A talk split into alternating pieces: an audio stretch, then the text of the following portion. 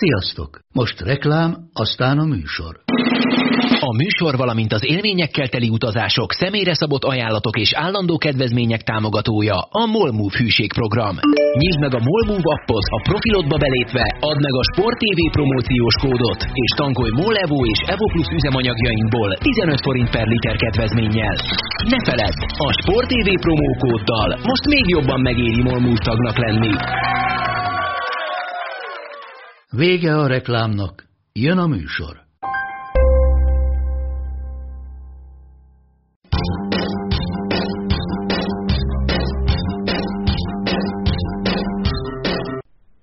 Sziasztok, ez itt a Karanténkaszt 27. adása, pontosan 78 évvel azután, hogy megszületett Harrison Ford, korosztályunk, vagy legalábbis az én korosztályom egyik meghatározó színésze, úgyhogy minden vendégemtől azt fogom kérni, hogy mondja el A, melyik a kedvenc Harrison Ford filmszerepe, és itt nem mondhatják sem Han Solo-t, sem Indiana Jones. A másik pedig az, hogy mondjanak egy olyan sportolót, aki színészként is nagyon-nagyon ügyes volt bármelyik filmben, ami eszükbe jut. Első vendégem Haraszti Ádám. Szia Ádám! Sziasztok! Harrison Ford film, várjál. Most elsőre a férfias játékok ugradó, de szerintem azt én nagyon-nagyon-nagyon régen láttam, úgyhogy ez most csak inkább valami, ami vele kapcsolatosan, de várj, de volt, annyi jó filmje volt neki még azért. Na, mondj egyet! Várjál, mi volt a, mm, a dokis, amikor üldözik, mindig elfelejtem. Szökevény. Tényleg, tényleg, tényleg. Azt is bírtam kölyökként. Hmm, hmm, hmm, hmm, hmm. Na biztos fog még eszembe jutni, hogy majd beszéltek. A másik kérdés meg a sportoló, hát akkor lelőjem egyből a, a teljesen obvious Uh, akartam mondani, Jason Statham, aki műugró volt, és volt azt hiszem Európa bajnokságon, meg lett még VB-n is. VB 12 volt. Vett részt, igen, brit színekben. Nekem így hirtelen egyben, akit a legszívesebben nézek legalábbis ilyen sportolóból színészél. Ja, hát meg Vinnie Jones az meg a másik, aki gyakorlatilag ugye egy filmben is szerepeltek pár alkalommal Guy Ritchie-nél. Jó csapat. Na, nekem egyik sem jutott eszembe. Következő vendégünk Polc Attila. Hello Attila. Hello, Laruska. Szárnyas fejvadász. Jó, elvitted, oké. Okay. Melyik, melyik szárnyas fejvadász? A, az eredeti. Jó, a rendben. 1982-es. Oké. Okay. És sportolóban, hát ugye nyilván nálam a klasszikus az nem jött volna, hanem, hanem Johnny Weissmuller, ugye a Tarzan miatt, de én nem Oh. hoztam, hanem Jim Brown, ami az egyik kedvenc filmről a Piszkos 12-ben, a, a Robert Jefferson-t játsza benne. A, a 12 bűnözőből az egyiket. Na, én is Gibrant hoztam egyébként elsőre, de majd hozok egy másodikat is. Gibrand azért is érdekes, mert a csávó, aki a korszakának legjobb fullbackja volt talán, Mhm. és az égvilágon mindent megnyert a Cleveland browns 29 évesen úgy döntött, hogy visszavonul az NFL-től, és első nagy attrakciója az volt, hogy az első, hogy mondják magyarul azt, hogy interracial, szex- szexjelenetet vette fel Hollywoodban, ahol Rachel Weisz-el bújt ágyban. Több színű. Több szintű. Oké. Színek közti aktust folytatott a kamerák előtt Rachel weisz És itt van velünk Budai Zoli.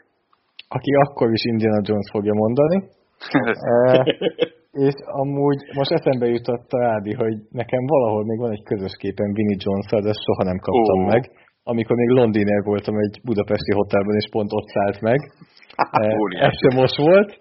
E, és színész. Én amúgy nagyon érdekes, hogy mind a ketten mondtátok, hogy elviszem az egyértelműt, és mindig azt hittem, hogy Arnold Schwarzenegger fogjátok mondani. Eh, De én vagy Dwayne The Rock johnson nekem ez a kettő, így eszembe jutott eh, egyértelműként, de, de nem őket hoztam, hanem ugyanúgy, ahogy Indiana Jonesnál is csaltam egy kicsit, és próbáltam NFL-nél maradni, és akkor egy reklámfilm színész jutott tulajdonképpen eszembe Eli Manning személyében, akinek zseniális reklámfilmjei vannak, mind a testvérével reppelve, mind pedig Odell Beckham Jr.-val balettozva, úgyhogy eh, nálam ilyen szempontból ő a top. Viszont akkor bocsi, Dwayne Johnsonra csak azért térjünk ki, mert szerintem egy, vagy hát jó, nyilván mondjuk a, a és melyik- melyik sportág- lehet, melyik Na ezt sportág akartam mondani, igen, mert ugye, ugye amerikai fociban Uh, ugye egyetemi, hát most ez mindig ugye olyan vicces dolog, hogy hogy néz ki egyáltalán ott az egyetemi bajnokság meg. Ugye az AP pollon szavazták meg a Miami-t 91-ben, ugye bajnoknak, amikor Orange Bolt is nyertek, és ő játszott abban a csapatban, Igen. meg aztán uh, kanadai ligában volt, azt hiszem practice squadban, tehát ott már azért meccsen nem játszott, de hogy azért olyannyira elismerik ugye Miami-ban őt, meg hát nyilván szívesen is uh, tartják őt hivatalosan is a csapat korábbi játékosának, hogy ugye az egyik öltöző róla van elnevezve, meg egy hatalmas kép díszíti, ott éppen róla, Dol- de hogy Dolphins hát van Hurricanes mezben.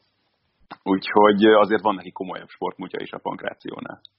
Tehát ha már, ha már Dolphins-t emlegettél, akkor basszus még Dan Marino-t is elő lehet hozni, mert az, már, az maga volt a borzom az Ace Venturában.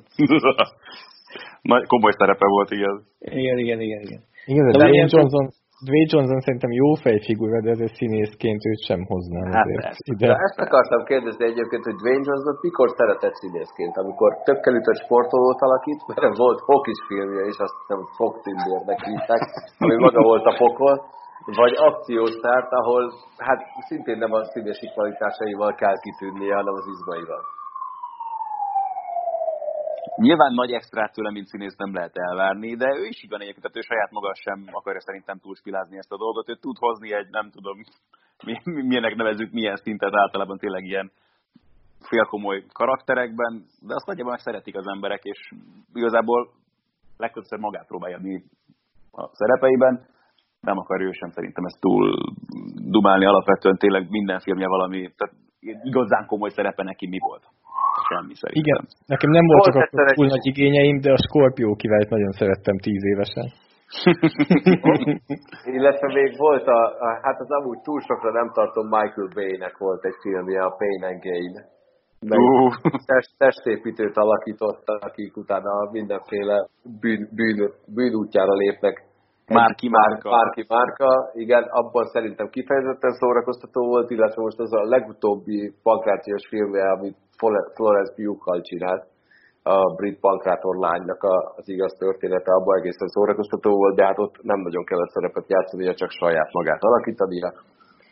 Én Harrison Fordtól szintén Descartot hoztam, de akkor én a Blade Runner 2049-el jövök, ahol szerintem az, amikor a amik, ami, abban a pillanatban, amikor én megtudtam, hogy én hat éven keresztül az atomcsapot Las Vegasban dolgoztam, ez ugye a Szabadságtér MTV székházban forgatták azt a jelenetet, először erőkerül, az, az nekem sokkal nagyobb ütés volt, mint a, a Csillagok háborúja hetedik epizódjában, az a klasszikus, amikor azt mondja, hogy Csubi hazaértünk, á, de hogy akkor értél haza öreg.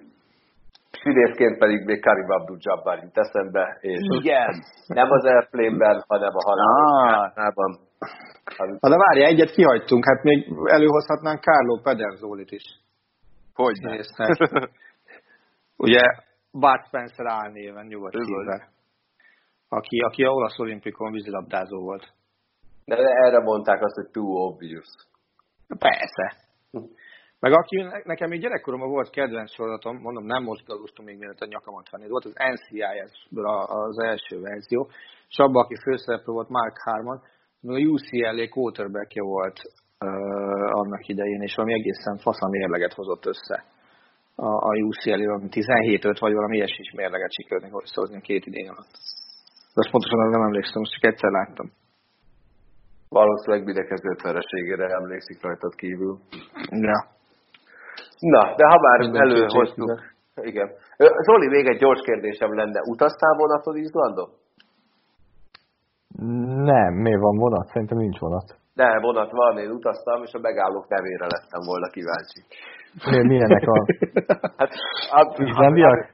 Amikor én megérkeztem Izlandra, akkor a pajtásaim, akik fogadtak, ők azt kérdezték tőlem, hogy melyik megállónál szálltam fel, és így széttartom a karomat, hülye vagy ilyen szavakat nem lehet kiejteni, ahhoz a írva. A vulkánok, vulkánok nevét sem nagyon fogom tudni visszamondani neked. Valami Eiffel de olyan póló volt az, hogy Chuck Norris ki tudja mondani azt, hogy Eiffel visszafelé. Ó. Oh. És még már csak azt szeretném kérdezni, hogy a mennyasszonyt milyen dottírnak hívták?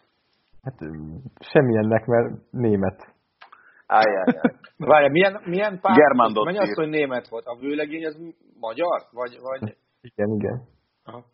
De amúgy a, a, a, az izlandi nevére vagy kíváncsi, akkor Lili Viktor Dottir lett volna a neve. Hát akkor Lili Viktor Dottirnak sok boldogságot kívánunk innen is, és ha már előhoztuk Karim Abdul-Jabbart a halálos játszmában és a kélyes sikolyokat sikoltozó Bruce Lee-t, akkor most Ádámtól is várnék egy pár kélyes sikolt, ugyanis a sporttelevízió megvásárolta a VTCR közvetítési jogait. Ádám, mit kell erről a sorozatról tudni, és miért vagy annyira oda ezért? Hát nyilvánvalóan első körben Michelis Norbi miatt, második körben Tassi Attila miatt, harmadik körben a Szengő Motorsport miatt, de egyébként meg én arra emlékszem, gyerekkoromban hát nyilván még esésem volt arra, hogy ilyen sorozatokat lássuk tévében, de egyáltalán azt, hogy volt egyrészt egyszer ez a játék, az első, ami bejött ilyen túrautós játék, aminek csak Toka néven emlegettük, ami a brit túrautóbajnokságot dolgozta fel, és aztán innen indult nekem itt a szerelmem alapvetően a túrautózás iránt. Mert hát a másik meg ugye a klasszikus DTM még a 90-es évek első felében, ahol még tényleg kockaalfákkal, E30-as BMW-kkel, Ford meg ilyen autókkal versenyeztek, meg a 190-es mercikkel.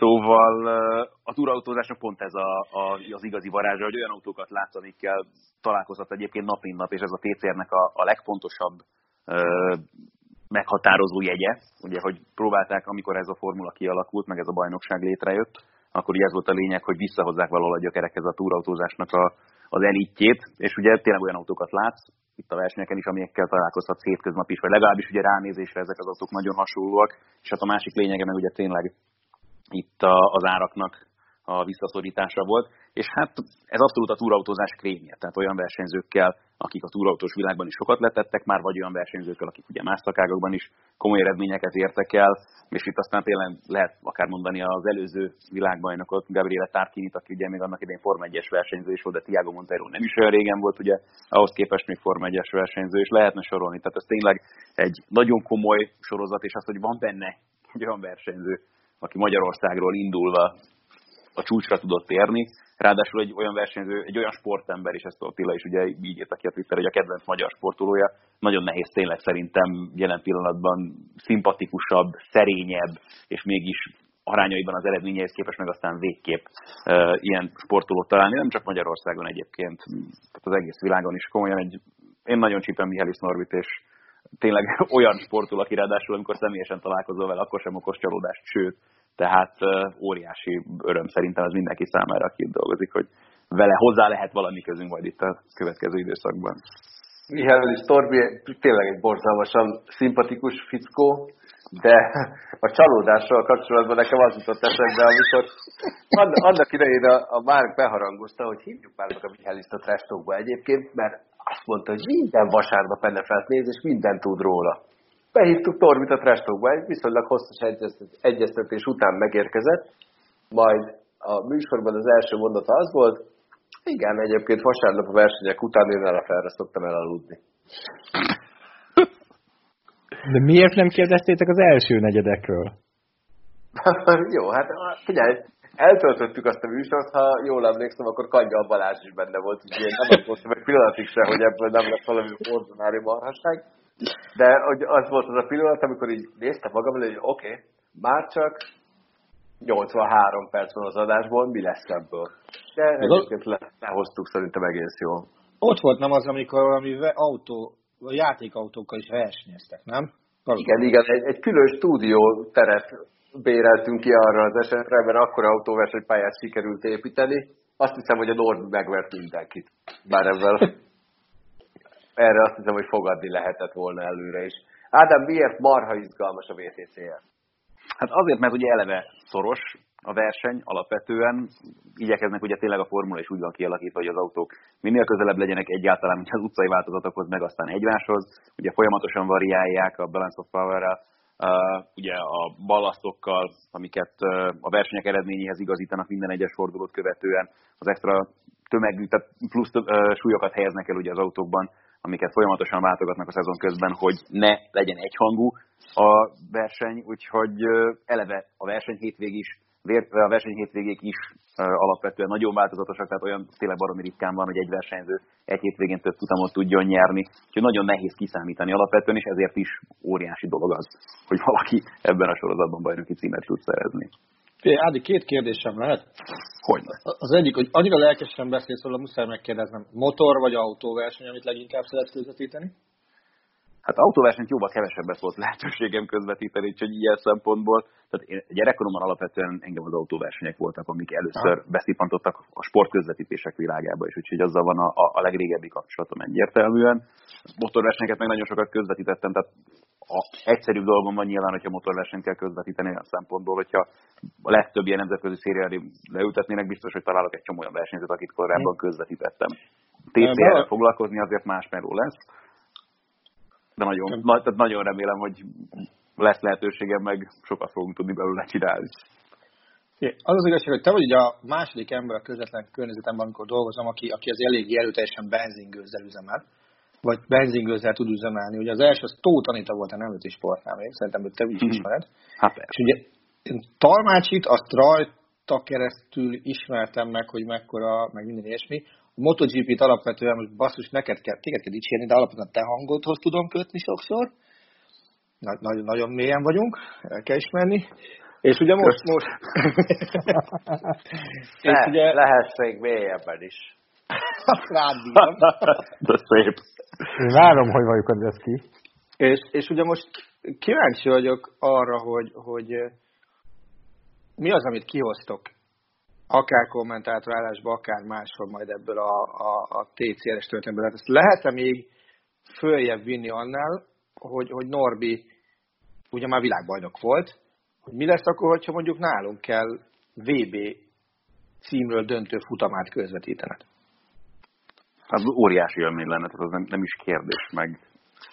Nyilván, tehát, hogy mondjam, tehát motorozni még nem vettem a bátorságot, hogy megtanuljak, úgyhogy így szempontból az autózás egyébként is közelebb áll hozzám. Meg hát az első dolog tényleg, tehát nekem az autók egészen kicsit gyerekkoromtól fogva mm. abszolút olyan dolog, ami nagyon fontos része az életemnek. Nagyon szeretem őket, és eleve ezt a sztorit feldolgozni, tehát egyszerű nézőként is. Azóta vicces, hogy pont amikor az utolsó futam mentén indultam befelé dolgozni, de hát az autóban azért bent a telefonon a közvetítés, és meg kellett állnom, amikor az utolsó körnek vége lett, és Norbi futott, és világbajnok lett, és egy világkupa győztes ugye hivatalosan, de hát ez tényleg csak ilyen puszta formaság. Szóval de hát ott is, azt is könnyek között néztem végig, meg tehát, ha lehetne egy ilyen sikernek tényleg részese az ember kommentátorként, én a mai napig azt mondom, hogy azt nagyon nehéz felülmúlni, hogy volt szerencsém annak idején ott lenni, amikor Talmácsi Gábor világbajnok lett Valenciában, és picit részesévé válni annak a dolognak. Ez nagyjából ezzel lenne egyszerűen akkor is azt mondtam, hogy azt nem nagyon tudom elképzelni, hogy bármi felül tudnám múlni. Ez nagyjából az a hogy ahhoz hasonló dolog lenne, csak hát olyan szempontból más, hogy azért ez Norbinak szerencsére már sikerült, talán akkor abszolút úttörő volt ilyen szempontból, neki akkor az volt az mhm. első. Nekem az utolsó motorverseny, amit életemben láttam, az pont ez a valenciai futam volt, illetve még szeretném neked tolmácsolni Kadja Balázs egyik alapbölcsességét, aki egyszer Kornélnak, aki motorral érkezett a trestokra, azt mondta, Kornél, nem motoroz. Aki motorozik, az elesik. Aki elesik, az előbb-utóbb meghal, úgyhogy hagyd abba a francba ezt az egészet. Ádám, nem motoroz.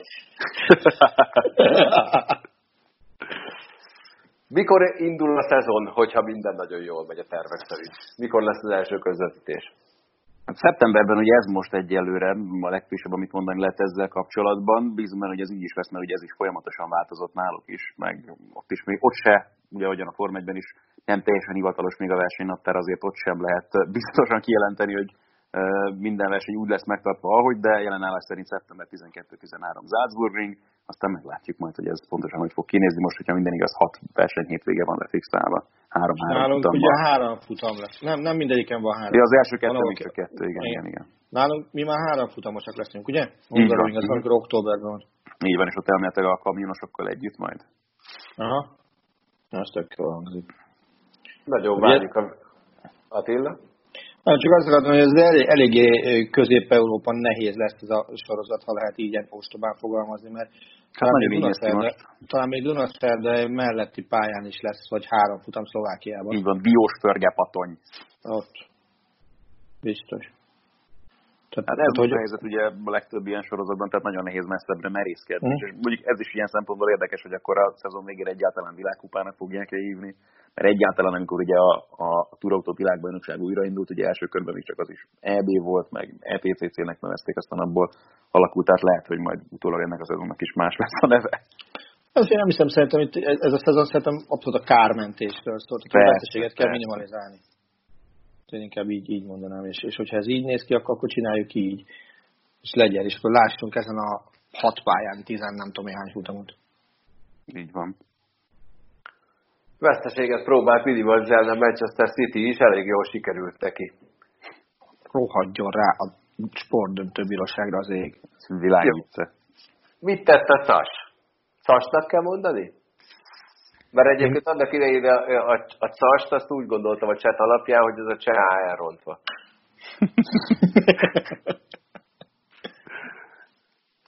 Én annyit szóval... kérdeznék gyorsan, hogy mennyire lepődtetek meg? Semennyire. Mondjuk el, hogy mi történt? Az UEFA kirót egy méretes pénzbírságot a Manchester City-re, mindemellett javíts ki, de két idejének kitiltotta őket a az európai kupaporondról, mert megsértették a Financial Fair Play-nek több pontját is. A két idényben nem vagyok biztos, de azt hiszem kettő volt. Kettő volt, igen, első körben ezt mondták. És ugye a City fellebbezett a döntés ellen, és a, a Nemzetközi Sportdöntőbíróság az ma, tehát július 13-án ült össze, és elfogadta a City fellebbezését, az eltiltást az teljesen eltörölte, tehát a City az, az ősszel is ott lehet majd a bajnokok ligájában, és minden mellett a pénzbírságot is talán harmadolta. Hát most aztán 10 millió eurót kell majd befizetniük, ez most a legvégső döntés. Tehát körülbelül egy ilyen, a City szintjén egy ilyen backup árát kell hát. befizetni nagyjából. Kb. És, és én azt gondolom, hogy hogyha vannak szabályok, amik egyfajta pillérét próbálják meg képezni az új alakuló, vagy átalakuló futballgazdaságnak, hogy, hogy legalább valami egyenlőségre törekedjünk. Azt sikerül ilyen látványosan szembeköpni egy, egy felettes szervnek, ami, ami ugye nem futballfüggő, hanem, hanem független labdarúgástól. Záródás megér, ez is megér egy külön izét, hogy miért kell szakítani azzal a gyakorlattal, hogy futball jogi döntések esetén lehet menni polgári vagy sportbírósághoz. Ugye korábban még ilyen se volt amit az UEFA meg a FIFA mondott, az volt a szent. És, és, és ez a bíróság, nem tudom milyen elvek, nem tudom milyen bizonyítékok alapján azt mondta, hogy nem történt olyan mértékű szabálytalanság, ami ezt indokolná. És lett belőle így egy, ahogy az Ádi, mit mondtál, hogy tűz szentés, vagy valami Hát körülbelül. Jó, az, az meg a másik is, az, az a kedvencem, amikor ugye a Paris Saint-Germain is hasonló történet volt annak idején, hogy tehát meg akarunk büntetni egy csapatot azért, mert sok pénzt költ, ezért arra kötelezik őket, hogy kölcsönvők még sok pénzt. Tehát hogy az egész úgy vicca, hogy van, és pláne ezek után, hogy lehet majd komolyan menni ezt az egész financial fair play dolgot, meg hogy tudjuk elképzelni, hogy bárki egyáltalán a, látszatra bármit fogadni ezt követően, és tényleg, hogy ez a legviccesebb az egészben, hogy úgy tűnik, hogy itt a kis csapatokkal lehet szórakozni, de ha igazán nagy hal követel, igazán komoly vétséget ezzel az egésszel kapcsolatban, akkor azt meg valahogy megmutatják. Igen. Mi volt eddig a legdurvább büntetés eltiltás, amit, amivel találkoztatok életetekben? És most én az amerikai ligákat, azt, azt én most kivenném, mert ott ugye maximum az van, hogy elvesztek egy pikket egy csapattól, pénzbüntetés sújtanak, vagy adott esetben egy játékost eltiltanak rövidebb vagy hosszabb időre. Szerintem a legdurvább, ami az Ádival lehet, hogy egyetértünk az angol csapatoknak a az Igen, az a Liverpoolos abstinenciája a helyzet. Tehát az is ugye 80-as évek volt. Ez így van. Tehát, ha azóta akarunk, mert most nem tudom, tehát igazán komoly most, hogy a Chelsea-nek a kizárása az átigazolásokból esetleg ezt ugye lehet ehhez hasonlítani, ez a mostani sztorihoz, vagy ugye a Milánnak volt ugye kizárás az Európa Ligából, tehát ilyen, de hát ez nekik aztán tényleg mennyit számít, most a Chelsea esete pont tök jól mutatja egyébként. Mondjuk ligán belül azért megmerem kérdőjelezni, hogy azért a Juventus az nagyobb volt ilyen szempontból. Ja, igen, amikor kizárták őket. Igen. Tehát, hát, hogy ők meg vissza lettek sorolva, tehát hogy nem hogy csak Európa, hanem bajnokságban is. Abszolút. Igen. Ez történt a Fradival is, nem? Igen. Igen. Ők, ők Igen, nem kaptak licencet. ja, Ez a Juventus is egy érdekes sztori volt egyébként, hogy velük meg példát akartak statuálni, akkor ott aztán meg a Milán Inter, volt egy pár csapat, aki érdekelt ott ebben a sztoriban, megúszta végül pontlevonásokkal. Meg hát és ugye a Milántól nagyon-nagyon sajnálom, ugye, de pont, hogy pontot vontak le, hogy még indulhattak a BL-ben, úgyhogy ilyen, utána meg is nyertek abban az évben. Hát ilyen teljes vicc volt az is, igen. Egyébként Na, azért ezt nem mondanám, az nagyon jó volt. nem arra gondoltam alapvetően a döntésre, ez az egész kácsopor sztoriban. Egy magyar csapatot zártak már ki Európai Kupában, ugye az Újpestet. A 2010-es években kapott uh, kitiltást az Újpest, mert hogy uh, Pontosan az okra nem emlékszem, tudom, hogy egyszer ki is harcolták abban az időszakban, azt, hogy indulhassanak az Európai Kupába, de, de életbe lépett a három éves kizárások, és nem mehettek az Európa Ligába. 14-be talán? Azt hiszem 2014-ben. Na mindegy. Na, maradjunk futballnál. Sorsoltak a bajnokok ligájában és az Európa Ligában. Hogy néz ki a bajnokok ligája ág? Szerintetek ki nyeri a bajnokok ligáját? Attilát nem kérdezem meg, mert azt úgy is tudom. Az ötös kiemelt mérkőzés győztese, ami ugye Chelsea Bayern München. Az Ádám is már ebben az ügyben nyilatkozatot tett. Igen, boldoltam egy nagyon durvát. Hogy? Igen. Hogy Real Madrid. És ugye ebben az a vicc, hogy ők ugye hátrányban indulnak majd a Manchester City-vel szemben. Tehát eleve már ott kell egy baromi nagy meglepetésnek lennie hogy ők ezt megcsinálják, aztán onnan kezdve már, hát nem mondom, hogy egyszerűbb a helyzet, mert nagyon vicces egyébként úgy néz ki a sorsolás, hogy van egy könnyebb ág, meg van egy nagyon durvák, kicsit, mint a legutóbbi világbajnokságon. Pont a VB-t akartam is mondani. Igen. Abszolút. Abszolút. Ugye Real Madrid, Manchester City, Juventus, Barcelona, Bayern, Chelsea egy ágon. Hogy hát a Chelsea nyilván kivetjük azért ebből a játékból alapvetően. Szóval De mivel itt van Attila, mondhatjuk a Chelsea-t is. így van. Chelsea már tett csodát Münchenben a Bayern ellen, azt azért szeretném de azért meglepődnék, hogyha itt tényleg a, tehát azért három gólról csak húzza a Bayern haza egy pályán, úgyhogy... Ez az Arsenal ellen volt vele kettő, két gól. Igen, hát jó, de hát, na, igen. Jó, de az csak az Arsenal volt tényleg. Így van. A lényeg, hogy a másik ágon meg, meg ugye ott van a, az is érdekes egyébként a Lipcse Atletico Atalanta Paris Saint-Germain, ott is igazából az ember bármelyiket el tudja képzelni, de azért én, én valamiért úgy érzem, hogy ezt az Atalanta meg tudja ugrani, és, és lehet egy nagyon érdekes bajnokok ligája döntő De figyelj, láttam már olyan ilyen, ennyire döbbenetesen különböző két ágat a BL, hogy az egyik ágon ott van két tonnányi BL győzelem, a másik ja. ágon meg azt hiszem nulla. Így van, konkrétan nulla, pontosan. Tehát, hogy, hogy ennyire, ennyire eltolódott ágat, én, én nem is emlékszem, hogy láttam volna. Nagyon biztos. Én nekem sem bereng abszolút egyáltalán. Úgyhogy ez több szempontból. Aztán simán bennem, hogy lesz megint minden is az Atletico Madrid, és akkor azért őket már láttuk egy párszor.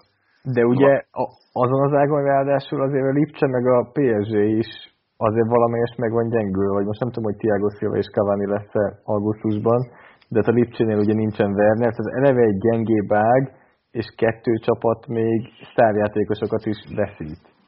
És a két csapat ettől még jobb. nem lesz szerintem nagyon gyenge. Um, a Lipcse esetleg egy fokkal érdekesebb. Ádi, azt hittem azt fogod mondani, hogy ráadásul ez a két csapat, amit mondott az Zoli, az akkor szerintem olyan másfél hónapja nem játszott az egyik tétmeccset, a másik meg öt hónapja talán? Hát a Paris Saint-Germain ugye az lesz a helyzet, hogy tök vicces, hogy pont előtte játszanak két kupa döntőt így bemelegítésképpen, hogy egyszer a francia kupában, meg a hmm. Liga kupában. És tegnap is azért a, a 9-0 az biztos nagyon hasznos volt.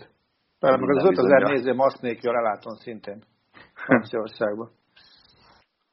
Szóval a Lipcse meg olyan szempontból is érdekes, amellett, hogy ők is ugye nagy pihenővel mennek rá, hogy ott azért az a, az a tavasz az nekem nagyon, nagyon kellemetlen meglepetés volt, meg nem gondoltam, hogy ebből ekkora leolvadás tud lenni, úgyhogy nem tudom, hogy milyen lelki állapotban megnek neki egyáltalán ennek az egésznek, és egy Atletico elleni meccs, meg ők meg ráadásul abszolút ritmusból érkeznek majd, szerintem mindig baromi nehéz, úgyhogy én ott nem is nagyon bármennyire is szép volt ez a Tottenham elleni továbbjutás. Ugye az Atletico is lesz vagy két hét szünet, nem? A, a, a bajnokság. Lesz egyébként, igen, sőt, talán majdnem három, ugye azzal, hogy vannak még ott előtte is meccsek, amiket, tehát a Real meg a Juve ugye korábban játszanak, vagy a másik ágon ugye korábban játszanak még a visszavágók miatt. Igen. Szóval majdnem három, azt hiszem, valami ilyesmi. Hogy a spanyol bajnokság az Atlétikónak talán már csak kettő vagy három meccs van hátra? Három, hogyha minden igaz, nem mindjárt megmondom egészen pontosan egyébként. Kettő. Kettő. Kettő? A 36-nál vannak. Uh-huh. Úgyhogy ez kettő. Hát ők az gyakorlatilag így is tudják. Ha? Ismerjük az ágakat, Mondjátok meg, hogy melyik két csapat játsza a döntőt, és ki nyeri.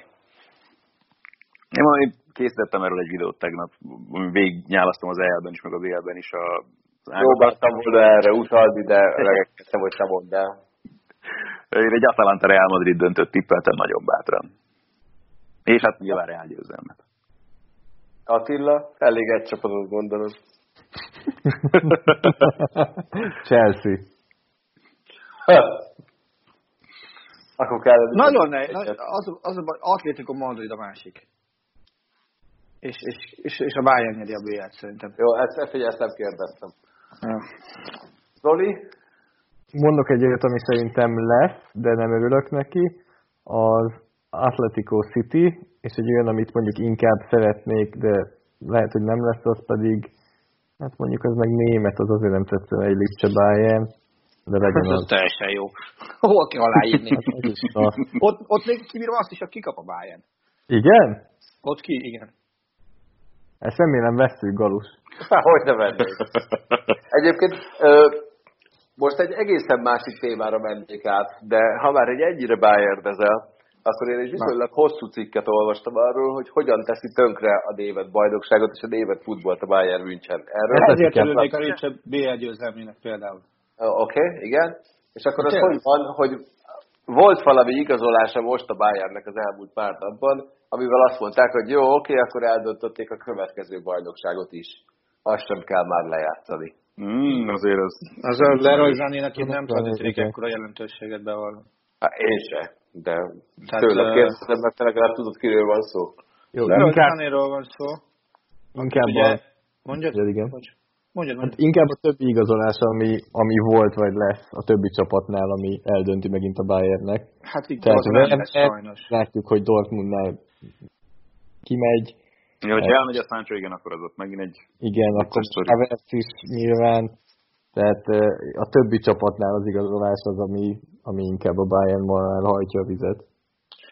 Uh, igen, a Bayern, Bayern megtett, hogy igazol mondjuk egy játékos meg ebben a helyzetben is ilyen 40 és 50 millió euró közötti értéken, ugye nagyjából annyira vették zenét, akit egy évvel ezelőtt még több mint 100 millióra tartott a Manchester City, aztán egy keresztalak szakadás, meg egy pandémia, és a kettő együttes az, az értékfeleződést hozott össze.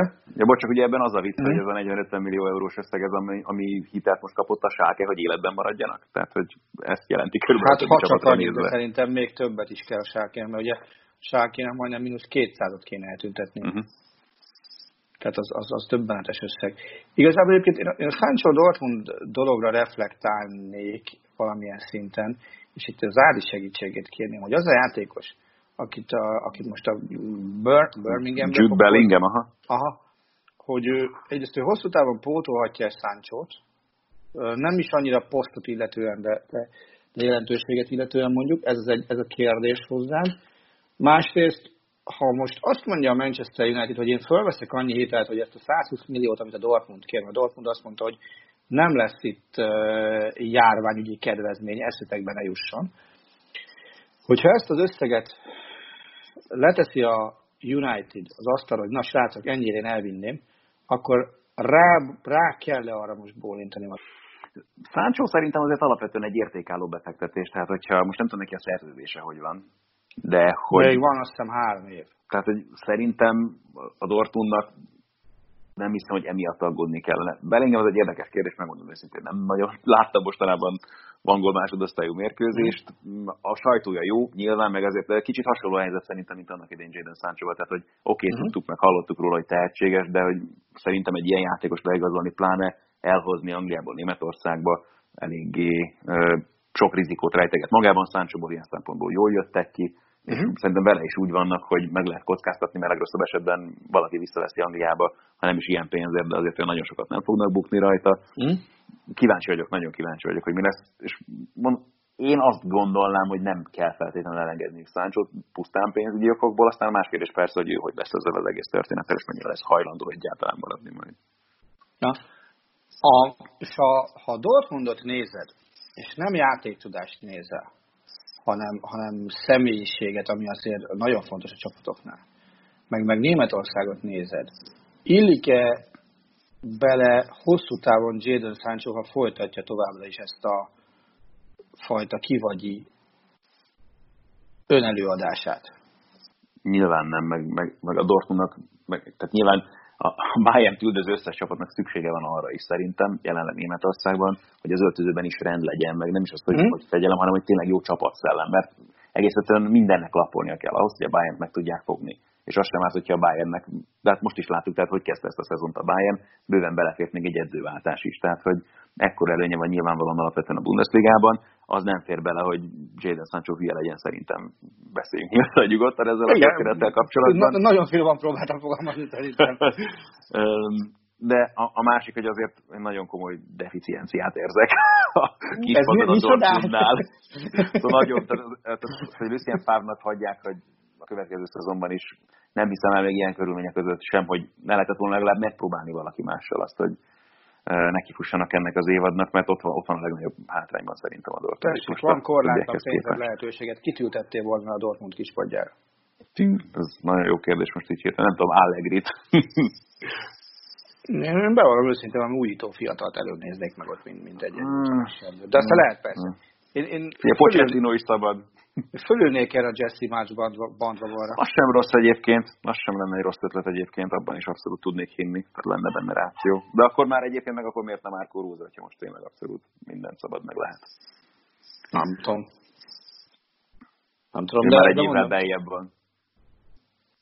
Meg, meglátjuk, csak tényleg, tényleg ez a Dortmund nagyon-nagyon jót tenne a német futballnak egyébként az a másik, hogy, hogy nem lenne 9 egyszer bajnokságban a Bayern, valaki megelőzni. Abszolút. Tök mindegy, hogy az a Dortmund, hogy az a Lipcse, a más nagyon nem tudok mondani, ha, főleg, hogyha a Havertzet elveszti a Leverkusen.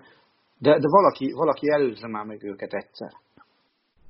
De ez a hazai és a nemzetközi megítélésnek, meg a versenyképességnek is meggyőződésem, hogy jót tenne nemzetközileg megelőzheti őket mondjuk az Atalanta. Mondjátok már el nekem, hogy mi a titka ennek az Atalantának, mert ránézek erre a mezére, erre a 12 csapatba, amelyik még áll a bajnokok ligájában, és óriási kérdőjelek vannak az Atalanta mellett, hogy ezek mit keresnek itt.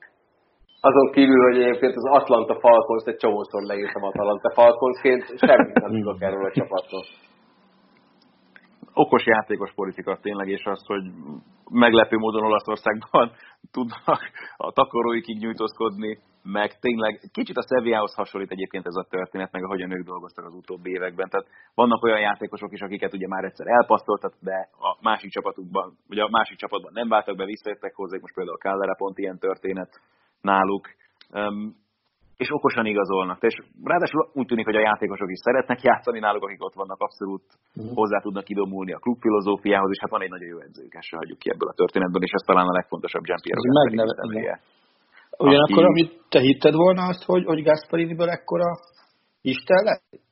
Dehogy, dehogy, dehogy. Baumstark Tibi barátom, aki nagyon nagy szerelmes egyébként Gasperininek, és vele szoktuk azért gyakran beszélgetni, például az internét is mekkora hülyeséget csináltak, amikor nem álltak normálisan bemögé, és tényleg egy hónap után hajlandóak voltak őt kirúgni. Még akkor is, hogyha valószínűleg alkatilag nem feltétlenül passzolul egy ilyen nagy csapathoz, viszont az Atalanta meg ilyen szempontból neki is, a tökéletes hely, és hát az, hogy nem, nem a klasszikus olasz edzői filozófiát alkalmaz, ezt látjuk az összes meccsükön. Tehát az, hogy ha csak most tényleg visszanézünk, hogy csak az utóbbi hetekben milyen meccseik voltak, bár most kezdtek elfogyni ugye a, a gólok az ő mérkőzéseikről is, de ott volt a Láció elleni fordítás 2-0-ról, volt hét gólos meccsük ugye az olasz bajnokságban, azért ez önmagában nem egy olyan eredmény, mint a szériában alapvetően megszoktunk volna, de már a Torinót is győzték le például 7-0-ra januárban. Tehát egy olyan csapat, amelyik okádja a gólokat, teljesen mindegy, hogy ki az ellenfél, és ha csak visszaemlékszünk arra, hogy hogyan estek ki például az olasz kupában, amit ugye mi közvetítettünk a Fiorentina ellen, ahol egy-egy után is mentek még a győzelemért ezerrel, aztán belefutottak egy csúnya kontrába végén, és kiestek. De hogy ez egy ilyen csapat, amelyik nem, abszolút nem a klasszikus olasz elvek mentén próbálja építeni a játékát, hanem előre, előre, előre, és hihetetlenül látványos meccseket produkálnak. Milán én csak Milán Drukkerként én csak azt tudom mondani, hogy olyan magasan vannak a tabellán, amit már nem is nézek. Ez már fölösleges.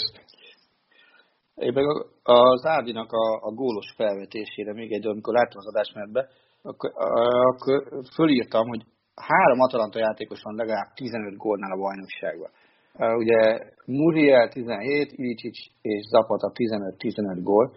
Most olyan, hogy egy csapatban három játékos is 15 gólt szerezzen, az 1951-52 óta nem volt.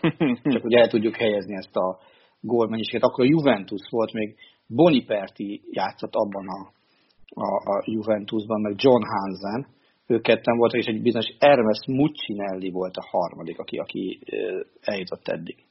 De mondom, tehát az 70 éve volt.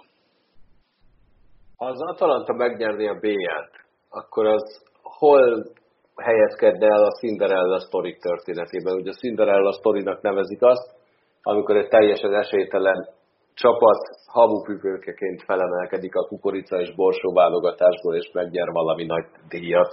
Ott egy herceg, itt egy trófea. Szerintem ez olyas valami lenne, ami, ami a bajnokok ligájában még példanélküli, tehát még a Portónak a győzelmese hasonlítható. Ezt szerintem vissza kell menni a, a bekes időszakig, és tényleg ilyen csapatok, mint a Steaua, vagy a Söderlandz, vagy a PSV-nek a győzelme talán az, ami, ami ehhez hasonlítható, és ekkora mérvű meglepetés volt annak idején. A Porto kit meg annak idején? Kitalált a Monakót. Igen. Ja, én azt hittem még ez a régi Porto, amik a Bayern. A Bayern. Ha, mindegy. Na, akarsz meg múltbálni? Most még nem, még egy csomó dolgom van ezen a világon, például a hülyeségeket kérdezi tőled. Na Attila, melyik a kedvenc Cinderella sztorit? És akkor most mondok én egy olyat, aminek a Bayern kárvallottja. 1998-as német bajnokság. Amit a Kaiserslautern uh, abszolút példanélküli módon újoncként nyert meg. Úgyhogy Lajos és Rutka János szemébe két magyar játékos is volt a, a keretében. Az a Réhegel volt az edző, akit másfél éve korábban megtalpaltak a Bayernnél. Ennek megfelelően az első fordulóban egy 0 nyertek vele Münchenben, majd tavasszal otthon 2 0 A tabella élére álltak a negyedik fordulóba, és onnan nem szálltak le a szezon végéig. És egy-egy fordulóval a bajnokság vége lettek bajnokok. És a legfontosabb tényezőt nem említetted a csapattal kapcsolatban, Olaf Marshall csodabajszát. Olaf Marshall fußballgott. Bizony. Ez volt a és akkoriban tanultuk meg, hát kicsit később tanultuk meg, hogy a Kaiserslauternt igazából Kaiserslauternnek kell kiejteni egy legendás magyar boxelnök szerint. És, és csak azért volt ilyen jó a csapat, mert, mert Alvis Gyuszit is szerették volna leigazolni, de azt Sanyi bácsi nem engedte, hogy oda szerződjön. Mm. Alvis, aki ugye nehéz súlyú boxoló volt. Ez lett volna a következő kérdésem, hogy hány legendás magyar boxelnököt ismertek? Egyet. Legközelebb meghívjuk, hogy mesélj el a 48-as szabadságharcolik történetét. Az kettő mondat alatt elintézte. Meséld el, Attila. Hungarian Revolution 8048 Cár Cárevics adtak, All Together adtak, Petőfi Dáda Dáda kaput.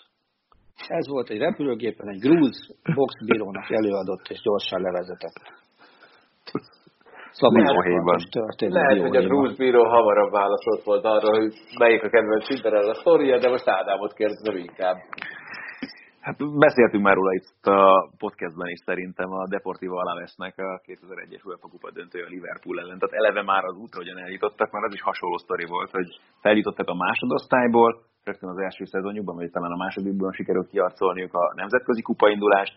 a gondolkozom, hogy talán többek között a Kaiserslauternt is kiejtették akkor ők az UEFA kupában. Szerintem igen, és még az hogy 4 0 lenne ott abból a meccsből, de amíg mondod, addig megkeresem. És aztán a döntőben ugye a Liverpool-al játszottak egy olyan 5-4-et, ami volt, azt mondja, hogy 2-0, 3-1, és aztán így lett azt hiszem 4-4 a mérkőzés vége a rendes játékidőben amit már ember hátrányban fejeztek be. Zsordi hajt valami a 90. perc környékén szögletből egyenlített, és aztán még egy ember kiállítottak a hosszabbításban, és akkor uh, Gary McAllister aranygójával nyert. Öngól volt, az nem aranygól. Hát szabadrugásban is a, mm, azon most sosem tudom már, hogy ki volt a Magnót állították, és a Dézió fejelt talán. Elég volt az öngólos, az biztos arra emlékszem. Ott nem tudom hányszor szedtük szét a nemzeti sport címnapját, és hányszor zúgott egy-két... Ja, mert ráadásul akkor volt Kutik is, mint a Jennifer Capriati. Valami ilyesmi volt vele egy időben. Arra már nem emlékszem. És hogy pont ez, amit azt az, az került végül a címlapra másnap, és a Zalaves volt. Hát ugye, ugye 20, 23 órakor labzártó volt, de ez a meccs volt 23-45-kor ért. Igen. És csak Budapestre lehetett mutálni a címlapra, hogy, hogy ez kerüljön oda. Szóval nekem ez abszolút, tehát maga a meccs, meg egyáltalán az egész szezonja akkor az Alavesnek. És egyébként valóban Kázeszla után volt 5-1-4-1 volt az elődöntő. Tehát 9-2-es összesítéssel nem tovább. Az Alaves az elődöntőben. Zoli. Gondoltam. 2001-ben vagy 2007-ben utazunk vissza. Az is lehet, hogy 2004-ben. De én Oh. 2001-ben gondoltam, hogy hozom a Patriots-ot, ahol ugye egy csevélyirányítóval mentek végig az egész szezonon, azóta se tudja senki, hogy mi lett vele, Tom Brady-nek hívják, e, és akkor nyerte az első Super Bowl-ját a Patriots. E, Neki majdnem volt egy e, veretlen szezonja is, de azt egy hasonló sztorival a New York Giants fiúsította meg, aki hatodik kiemeltként nyert 2007-ben Super Bowl teljes esélytelenként pont a Patriots ellen, de ha már elhangzott itt az előbb Otto Rehagel neve, akkor nekem meg kell említenem a 2004-es eh, görög Európa bajnoki címet is, eh, ami szerintem rajtam kívül nagyjából öt embernek teszhetett Görögországon kívül, de amiután az olaszokat kibundázták, azután én így a káosznak szurkoltam, és ezt a görögök képviselték, és szépen, szépen végigmentek minden olyan csapaton, amelyik náluk sokkal szebb focit játszott. E, és még eszembe jutott egy, amiről amit én meg szeretnék említeni, úgyhogy nem tudok róla sokat, mert 9 hónapos voltam, amikor történt, tehát csak elmesélésekből hallom, de a 92-es EB, ahol, ahol ugye Dánok ugye elméletileg ugye a strandra lestek be az EB-re, és nyerték azt meg. Hát, ráadásul hogy nyerték meg? Tehát Igen, azért az két- más sztori volt, mint a görögök ilyen szempontból. tehát A görögökéről nekem- Ja, mondjad, Galos, A görögökéről nekem az jut eszembe, hogy akkoriban nagyon sokat játszottuk a FIFA 98-al, ahol volt egy fix gólszerzési lehetőség, elfut szoldat, beadott felfő- felzőfejes gól. Ez volt ott is a taktika, igen. A görögök meg úgy játszottak, hogy borzasztó egy bedobás, valaki megcsúsztatja gól. A Harry Styles jött általában középen, az ő kockapejét kellett telébe találni. így- Trajános Dallas, hogyha pontogás. Így van. A, a világ egyetlen ezüst gólja. Így, így. Hát csak a 92-es elvére visszatér, hogy azért azt az elvét a, a Dánok úgy nyerték meg, hogy semmiség a regnáló Európa bajnokot, meg a regnáló világbajnokot verték meg. Az utolsó két meccsen, ha jól emlékszem. Ezért a hollandok játszották az elődöntőt talán, ha minden igaz, és hogy a németekkel a döntőt, az viszont egészen biztos. Igen, 11-esekkel nyertek a hollandok ellen az elődöntőben, most itt előttem van, és 2 0 a döntőben a németek ellen.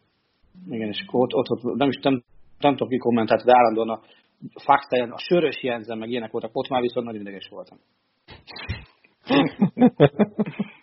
hogy azt miért, miért kell állandóan, hogy Faxtejen és a sörös ilyen, jön a sörös. Ilyeneket magyaráztak a tévé. Nem tudom, tényleg nem tudom, a kommentátor, ha Jenő, Jenő bácsi, akkor elnézést, de akkor is idegesítő volt. Nagymamám azt mondta mindig, ideges ember nincs csak hülye. Rag- ragd el magadnak, légy szíves. Kösz. Én valami, te, a, miután az Oli kicsavarta mind a két sztorit. A, Mondtam, hogy nyugodtan vigyázz. Jó, persze, nem baj, persze. És a 1980-as amerikai jégkorong válogatottal már foglalkoztam, ezért hoztam egy 1969-es történetet, ami érinti valamelyes Magyarországot. Volt a New York Jetsnek egy Joe Namath nevű irányítója, aki rossz nyelvek szerint egy büdös szót nem tud magyarul, de ettől még ő magyar, magyar származású, és ő ebben az évben, a 69-es szezonban találkozott a döntőben a, a Baltimore Colts-szal, Johnny Unitas-szel és csupa olyan játékossal, aki akkoriban abszolút top kategóriának számított a, a, NFL-ben. A Jetsnek már a döntőben jutása is óriási meglepetés volt, és hát valójában Joe Namathot egy szóval lehetne jellemezni, egy igazi strici, aki félmesztelenül csíkos klodgatjában, de azért egy vállalra terület, terített bundában egy strandon adott a Super Bowl előtt sajtótájékoztatót, és ott ő csak annyit tudott mondani napozás közben, hogy garantálom, hogy a csapatom nyerni fog. A csapat nyert, soha akkora meglepetés szerintem az NFL-ben nem volt, mint akkor az. A Patriots Rams se volt akkora? Nem, szerintem nem. Aha. De hát nem tudom, 69-ben még én sem éltem. Hát, azt Az hittem, Oli- időutazásra képes vagy. Igen. Az, az Oliver pláne nem, akihez most fordulhatnék, hogy volt-e akkor a meglepetés, szerintem a 69-es dolgokat ő sem tudta megélni. Nem, de azt nagyon sajnálhatja mindenki, hogy Joe Német korábban nem volt uh, social media, mert szerintem az biztos. az egy uh, elég érdekes képet mutatott volna. Hát srácok, azt magyarázatok már meg nekem létre, hogy honnan kapta Broadway Joe Betts nevet? Hát figyelj, menj fel az internetre, keres rá arra Joe névet. Nézd meg azokat a fotókat, és akkor szerintem rájössz. Illetve filmekben is szerepelt, tehát ő, mm. ő abszolút Hollywood kompatibilis volt, volt. Meg szerintem most is az, mert hogyha emlékszel, pár évvel ezelőtt ő végezte el a pénzfeldobást valamelyik Super Bowl-on, szerintem azt se tudta, hogy hol van. De olyan szörve bunda volt rajta, hogy, hogy olyat szerintem, ha elvesztett egy fogadást sem vagy hajlandó felvenni. Tényleg? És most a... Pont a New Yorki, a Denver Seattle Super Bowl-on volt. Igen. És most a, a, a Ricsivel éppen válogatjuk a, az NFL könyvhöz a képeket, és én borzalmasan ki voltam, amikor a Ricsi azt mondta, na, ide kéne egy Joe nemet. És tudom nagyon jó, hogy Joe nemetet beütjük a keresőbe, ki fog adni körülbelül 10 ezer képet, amelyikből 8 ezer semmi más nem lesz, csak ilyen divatfotózás, vagy éppen telefonál a pálya szélén, akcióban őt nagyon ritkán látott sajnos a fotókon. Mm-hmm. Tehát ő tényleg egy igazi pimp. De hát kell ilyen. No, és akkor itt térjünk át az NFL-re rögtön egy friss hírrel.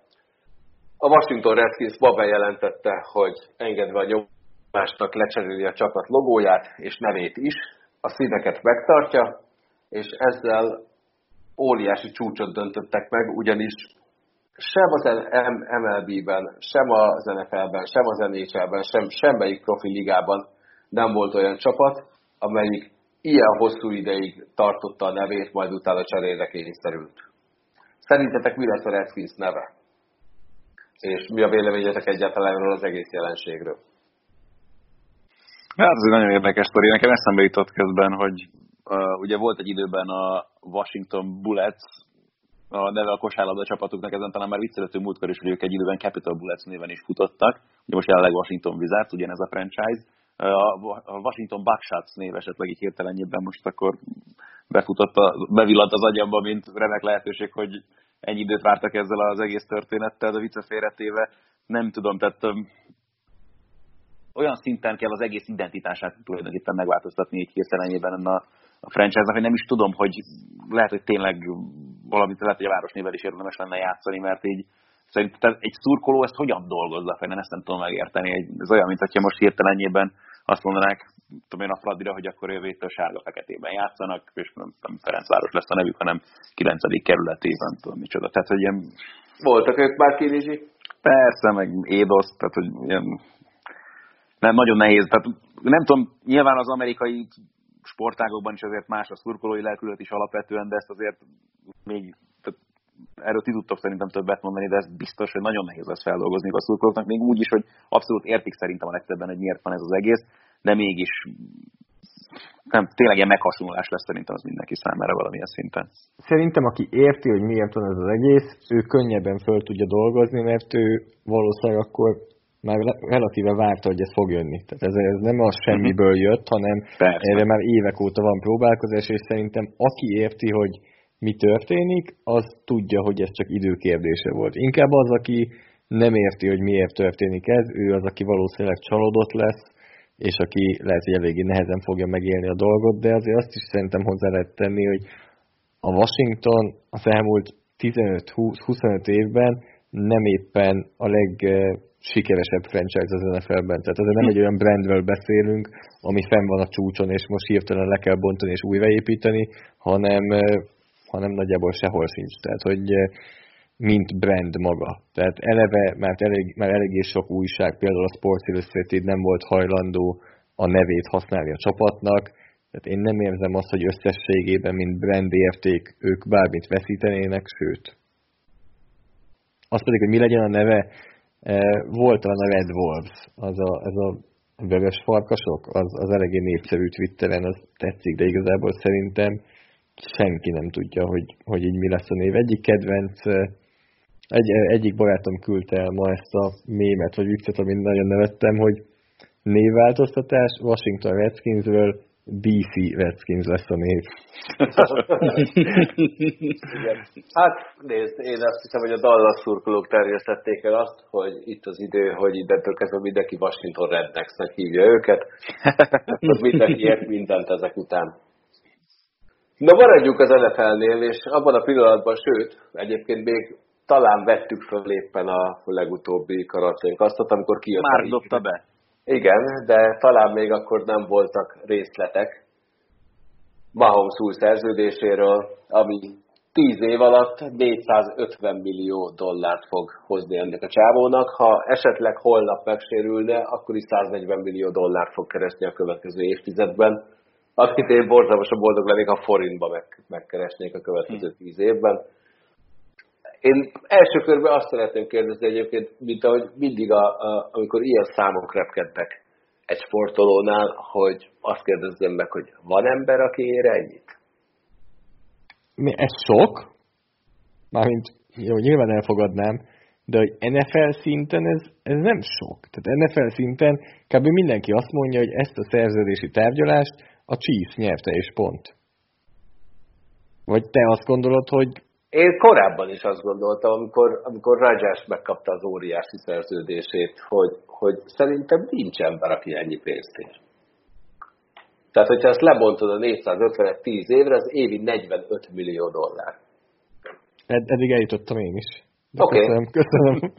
De, de oké, okay, az NHL-ben a salary cap 85.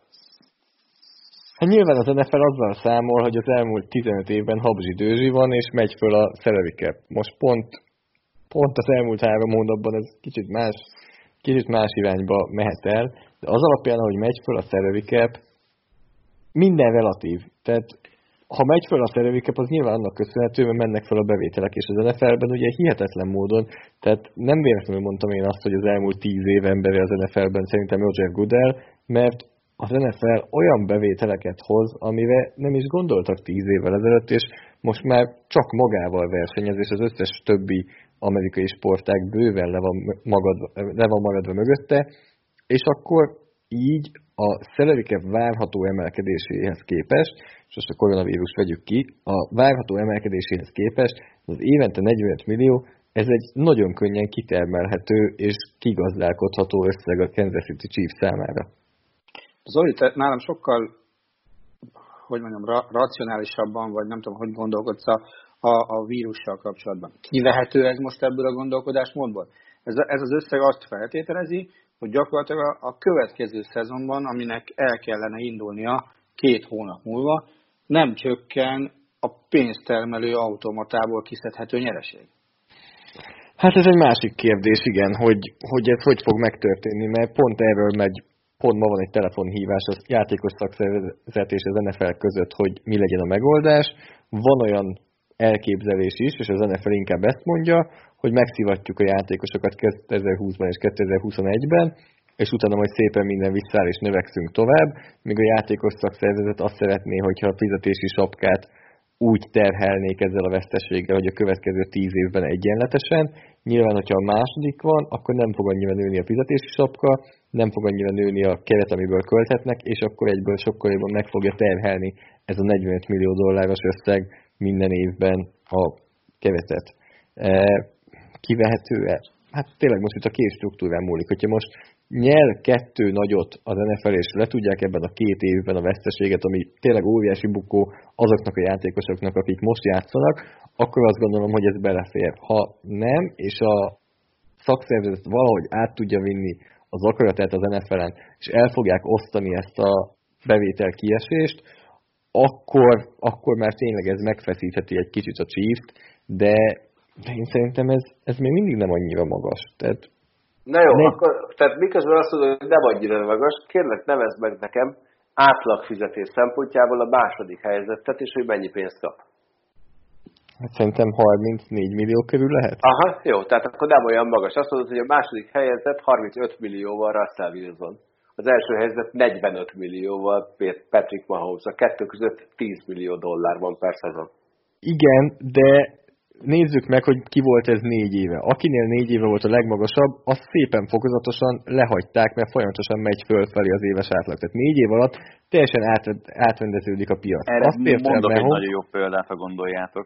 Igen. Ezért érdekes, mert aztán már Galusi írt egy a műsorterünkben is, hogy írjunk, vagy mondjunk olyan sportolókat, akik hasonló szituban voltak. És ugye annak idején Magic Johnson azt hiszem az első, hogy a második éve után írt alá 25 évre 25 millió dollárért a Los Angeles lakers ami már a 90-es évek elején is röhögtek, és aztán ezért kapott valami új szerződést ott a 90-es évek elején, aztán évi 14 millió dollárra, amit még akkor is fizettek neki, amikor már a visszavonulását is bejelentette. És azért látjuk, nehéz elképzelni jelen pillanatban is éppészer, ugye, hogy még ennél is mehetnek fejebb az árak, de hogy simán benne van egyébként, ahogyan most állnak a dolgok, hogy még lesznek plusz bevételei, akár még itt, hogyha kiheverték ezt a koronavírus körüli balhét is majd a csapatoknak a későbbiekben, tehát simán lehet, hogy tovább sófolják még majd a fizetéseket, és akkor tényleg az lesz négy év múlva, hogy Mahomesnak ez a 45 millió dollárjára majd röhögnek, és nem tudom hányadik helyen lesz majd akkor már az Szerintem, szerintem nem, és talán ez a kulcs, hogy 30 millióval én azt gondolom, szerintem amikor Ryan aláírta a 30 éves átlagos szerződését, szerintem ő volt a legjobban fizetett.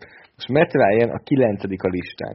Én azt gondolom, hogy ez a szerződés pont azt fogja előidézni, hogy Mahomesot így senki ne előzze meg.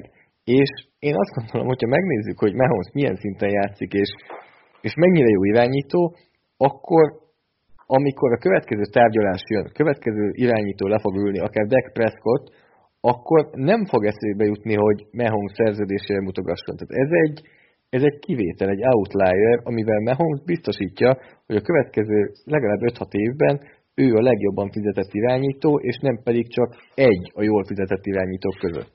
De, de hát Föl fog találkozni hozzá a piac, ebben szinte biztos vagyok. Tehát uh, Dak Prescott kapcsán is már emlegettek 40 milliós uh, átlagos összegeket, valószínűleg ez mondjuk közelebb lesz a 36-37 millióhoz, és így el fogunk oda jutni, hogy 25-re a többi irányító fizetése is ott lesz 45 millió között, körül. De, de azért meglepő számomra, hogy azt mondod, hogy ez nem is olyan sok, mert ha megnézed, akkor a kilencedik helyzet és a második helyzet között 5 millió dollár van, a második és az első között 10. De föl fognak hozzá zárkózni. Tehát föl fognak jönni, csak nem fogják megelőzni.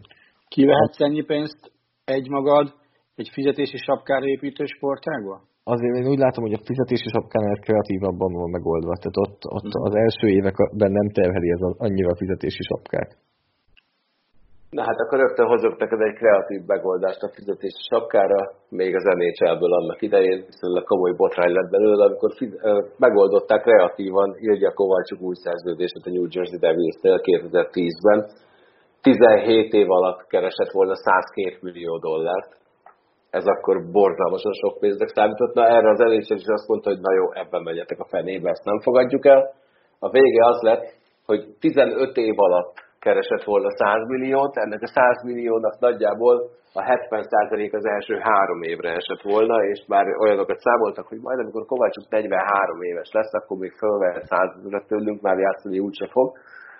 Ehhez képest pár évvel később, amikor beütött a lockout 2012-ben, akkor Kovácsuk hazament Szentpétervárra, és ő úgy gondolta, hogy akkor ő már nem is tér vissza, hanem ott maradt, és ebben olyan káoszt teremtett, hogy a Devilsnek folyamatosan ben kellett tartani a saját kepjét, majd utána, amikor újabb öt évvel később meggondolta magát, hogy szeretne mégis visszatérni az nhl akkor az összes NHL csapatnak a hozzájárulása kellett ahhoz, hogy egyáltalán ő mehessen, és hogy a Devils megszabaduljon attól a tehertől, amit ő még cipelt volna ettől függetlenül még egy pár évig tovább. Bobby Bonilla megvan?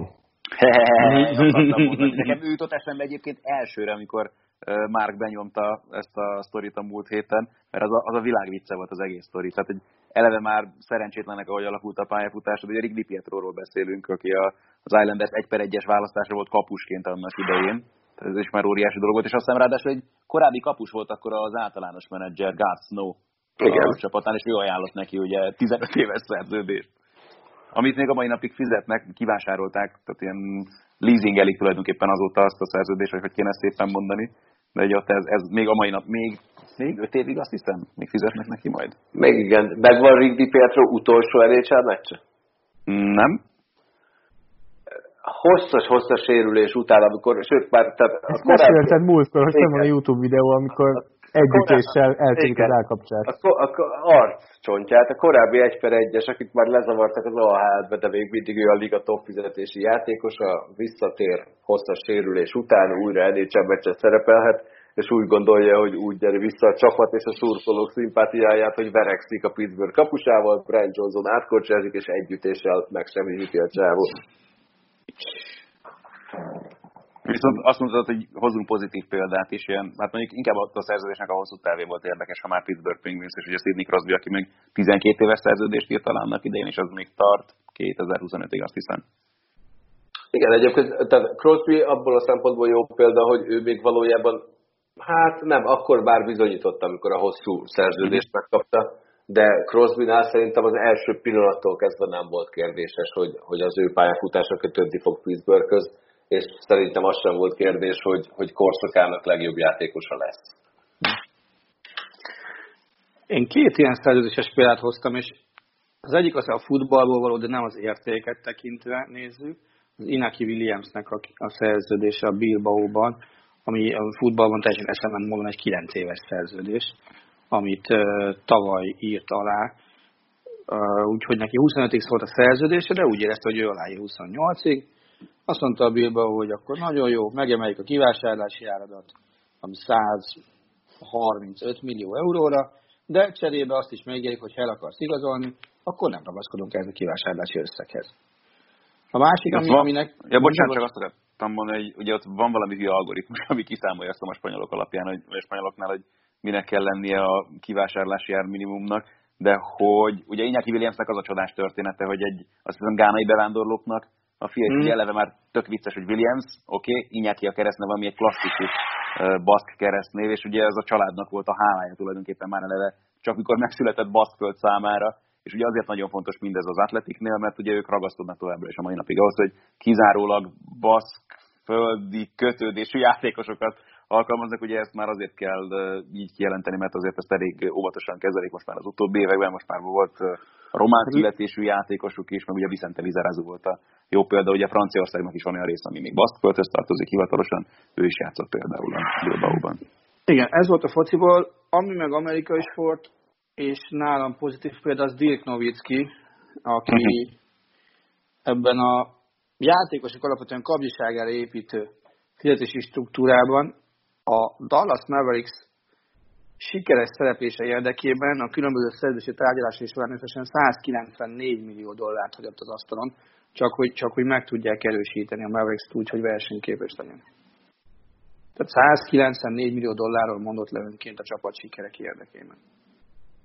Na ez az, amit, amit, amit, amit egyszerűen nem tudnék elhinni, hogy ezt valaki megcsinálja így, és, és megcsinálta. Vissza fogunk még térni egy kicsit szerződésekre, mert még eszembe jutott egy kérdés, és akkor itt majd villámválaszokkal fogtok jönni. De először én kérdezek tőletek, mikor volt utoljára olyan az nhl hogy megkötöttek egy új kollektív szerződést munkabeszüntetés nélkül? Mert Soha. nem? Soha. De, volt. Szerintem a 90-es évek elején. Így van. 91-92-es szezon volt az utolsó olyan, amikor még nem kollektív szerződésnek hívták a dolgot, hanem egyáltalán a játékosok alapszerződése. Ez volt az utolsó olyan szezon, amikor nem járt munkabeszüntetéssel az, hogy a játékos szakszervezet leül, leül az NHL vezetőségével beszélgetni. Ehhez képest most 2026-ig béke lett hirtelenjében, és az új NHL kollektív szerződést hívják úgy, hogy az amerikai sportok első disztópikus szerződése, amelyik egy igazi gazdasági Armageddonban születik meg. Nagyon-nagyon röviden elmondom, hogy mi, mert valójában egyébként, hogy pénzügyről van szó, én sem pontosan értem, hogy miről szól a dolog. Annyi történt, hogy a tulajdonosok és a játékos szakszervezet megegyeztek abban, hogy befagyasztják a fizetési plafont 81,5 millió dolláron egészen addig, amíg a liga bevételei nem érkeznek vissza oda, ahol tavaly tartottak. Tavaly közelít 5 milliárd dollár volt a liga bevétele, ők egyébként nagyon rendesek voltak, és azt mondták, hogy már 4,8-nál növekedhet újra a salary Ezen kívül a játékosok fizetésének 10%-át befagyasztják és zálogba teszik, melyek felajánlanak a tulajdonosok javára, illetve létrehoztak majd egy alapot, és, hogyha, és ezeket a, ezt a 10%-ot majd a következő 3-4 évben fogják visszakapni a játékosok. Ez idén 10%, jövőre viszont már 20, és ezt utána ezt a zálognak a mértékét fogják csökkenteni egészen 2026-ig, Rossz esetben, hogyha a liga bevételei nem érnek vissza, akkor még 2026-ban is automatikusan a játékosok fizetésének 6%-át le fogják vonni, és egy közös alapba teszik. Ez persze a játékosoknak nagyon nem tetszett, viszont Gary Bettman csodás húzással, gondolkodás nélkül azt mondta, ja, mehettek a következő két éli olimpiára, innentől kezdve a játékos szakszervezet kb. csendben maradt, illetve még a játékosok megsegítésére és a közös teherviselésére az NHL megemelte a minimális fizetést, amit adni kell egy játékosnak, aki ugye ezek azoknál fontos, akik kevesebbet jutnak szóhoz, viszont mivel, hogy megemelik a minimális fizetést, és nem nő a plafon, ezért egyes csapatok, ahol nagyon arra számoltak, hogy pár jó játékos megfizetnek, és a többieknek megadják a minimál fizetést, hosszú távon nagyon-nagyon komoly bajba kerülhetnek. Így reagált az NHL, hogy fenntartsa azt a lehetőséget, hogy tovább tudjon működni. Az összes többi ligánál mire számíthatok, mert ott, ott is egészen elképesztő változások történhetnek. Most a rövid távú tervek vannak az NFL-nél, és ugye ezt is említettem, hogy ma azaz hétfőn van egy telefonbeszélgetés a játékos szakszervezet és a liga között, tehát ennek még nem lehet tudni az eredményét, hogy mire jutottak itt de az NFL, amit te is mondtál, egy közös alapba szeretné betenni a fizetések 35%-át, amivel természetesen a jelenlegi játékosok halni sem akarnak.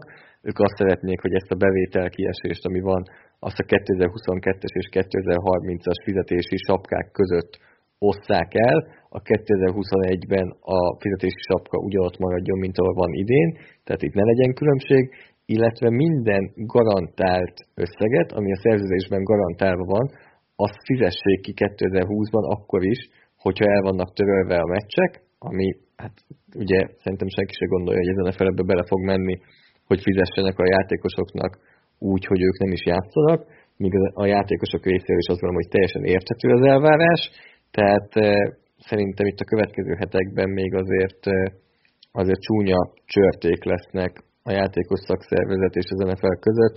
Van olyan is, hogy 500 ezer dollárt kapjanak a játékosok, hogyha elmarad egy meccs, tehát eh, szerintem itt nagyon-nagyon messze vannak per pillanat az álláspontok. Mekkorát bukkan szerinted az NFL bevételileg akkor, hogyha megrendezheti a meccseket, de zárt kapuk mögött? Az, NFL, az NHL kihozott egy számot. Ő azt írta, hogy ha minden meccset meg tud tartani nézők nélkül, akkor az 5 milliárdos bevételek 2,5 milliárdra fog lezuhanni. Tehát akkor megint matekból jó vagy, akkor közel egy 50%-os kiesés. Sajnos a más nem tudott majd jönni, ő segített volna Biztos vagyok benne, hogy az NFL-nél is jött már ki erre szám, de én most fejből nem tudom, illetve azért is nehéz, mert az NFL-nél mindenféle alternatív verziókkal próbálkoznak. Tehát azt hiszem a Jacksonville-nél mondták azt per pillanat, hogy 25%-os stadion kihasználtsággal számolnak, Eh, van, ahol még semmit nem mondtak erre vonatkozólag, tehát még nem, nem tudják ők se, hogy pontosan hogy fognak nekifutni, és amúgy egy kis kitérő, de, de Márkkal beszéltük a héten, hogy mi itt hónapok óta magabiztosan büszkén hangoztatjuk, tehát az NFL-nek annyi ideje van, hogy valamit csak kitalálnak, csak van BTR, erre egyre inkább kezdjük úgy érezni, hogy gatyával letolva várják itt a szezonkezdést, és semmit nem találtak ki. Eh, én szerintem annyira sok mindenre épül, és annyira sok lábon áll gazdaságra, az felgondolok itt nyilván a tévés jogokra, a merchandise-okra, szponzorokra, hogy szerintem százalékosan nem fogja őket annyira megütni, még akkor is, hogyha viszont abszolút értékben hihetetlen magas számról beszélünk. Arról az esetről most még nem kérdezek, hogy mit jelentek a tévésjogok akkor, hogyha nem rendezik meg a bajnokságot. Persze ugyanez igaz egyébként az összes többi ligára is. A legvégére hagytam egy olyan kérdést, ami, amin én nagyon sokat gondolkodtam, most hirtelen eszembe jutott. Én borzalmasan utálom, utáltam az NFL-ben mindig is azt, hogy egy visszavonult játékost egy korábbi csapata egy napra leigazolt csak azért, hogy tőlük vonulhasson vissza. Ez számomra egy tökéletetlen dolog, mert valójában tök mindegy, hogy honnan vonulsz vissza, úgyis ahhoz a csapathoz fognak kötni, ahol a, ahol a legtöbb időt töltötted. Első körben azt szeretném kérdezni, hogy nektek mi a véleményetek erről a, metódusról, és hogyha ti dönthetnétek, akkor ki lenne az az egy játékos, akit visszavihetnétek az eredeti csapathoz, és azt mondhatnátok, hogy nálat, nálatok fejezte be a pályafutását. Tom Brady. És vissza se vonult. Hát valamikor csak visszafog, nem? Hát Vagy te erről már lemondtál? Hát, van akkor, hogyha egy lehúz egy szezon Tampába, ott nyer egy bajnoki címet, aztán visszamegy és játszik egy komplet szezont egy új Englandra, és akkor nem kell megalázni ebben az egy napos szerződésre. Nem látom, hogy csak mondtad, hogy mondjunk egy játékost. Amúgy én, én, ahogy te mondod, nagyjából én is kb. csak legyinteni tudok ezekre, tehát nyilván szimbolikus, számomra nem jön át ez a szimbolizmus, hogy mit, mit akar jelenteni, mert ahogy te is mondod, úgyis ahhoz a játékoshoz fog kötni a, a játékost, ahol a legnagyobb sikereit elérte, vagy ahol a legemlékezetesebb teljesítmény nyújtotta. Tehát szerintem senkinek nem jut eszébe, azt hiszem Emmitt Smith kapcsán az Arizona Cardinals, vagy, a, vagy sorolhatnánk még tovább, tehát Jerry Rice-ról se fog senkinek még az Oakland Raiders sem eszébe jutni, nem hogy a Seattle Seahawks például. Tehát én szerintem ilyen szempontból ez egy kicsit jelentéktelen lépés. Neked Brady klubváltása fáj a legjobban az ilyen egy klubos játékosok közül? Jó kérdés. Amúgy annyira végóta megy ez a dolog, már mint ősz óta, hogy annyira nem lepett meg, úgyhogy annyira nem fáj. Uh-huh. De, de, de valószínűleg legyen ez. De az NFL-ben szerintem nincsenek annyira ilyen tündérmesék, mint, a, mint az európai fociban. Mm. Tehát végignézzük, most mondtam Jerry Rice, de akár mondhatom Montánát, mondhatom Brett Fart, jó, most elég sok ilyen, Adrian Peterson, nem tudsz igazán olyat mondani, aki végigjátszott egy egész mm. karriert egy csapatban. A végén mindenki azt fogja írni, hogy én vagyok szerelmes John Elway-be. John Elway tudom mondani. Meg Eli Manninget. És mi van John Elway-nek az Indianapolis Colts idejével? Jó, azt elfelejtettük. Ja, jó, oké. Okay. Én azért Schweinsteigert mondom. Hát én meg Robbie van Percy-t, mert akkor nem utálnám. Igen, én egyébként egyszer egy hónapra visszavittem volna Wayne Gretzky-t az Edmontonba, hogy ne a St. Louis Bluesból kelljen visszavonulnia, ami szerintem ilyen több vetélkedő, az lett volna millió dolláros kérdés, hogy nevezd meg Wayne Gretzky utolsó csapatát, ő, fogalmam sincs. Hogy gyorsan megnézem, hogy tényleg a St. Louis Blues volt. Addig viszont a többiek köszönjenek el, aztán majd én is mondok valamit a végén. Ebben az a kemény, hogy én is a Los Angeles Kings-et mondtam volna. Ó, hát, de, ó, hát de ott, ott utána... Ő... Ha, és várjál, Rangers?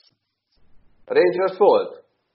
De nem az az Onnan volna vissza, nem áll. Szerintem még a végén játszott ő valahol. Mindegy, azt majd kivágjuk. Amúgy Attilának talán egy kicsit fáj, főleg azért, mert kiderült, hogy végül egy nagyon jó lépés volt, az, és ő sem ott kezdte a karrierjét, de az legyen Andrea Pirlo. jó, rendben. Szeret, Pirlót szerettem. Nyilván a Rangersből vonult vissza, úgyhogy nem nyertem volna meg az 1 millió dollárt. Hát így. Eképpen.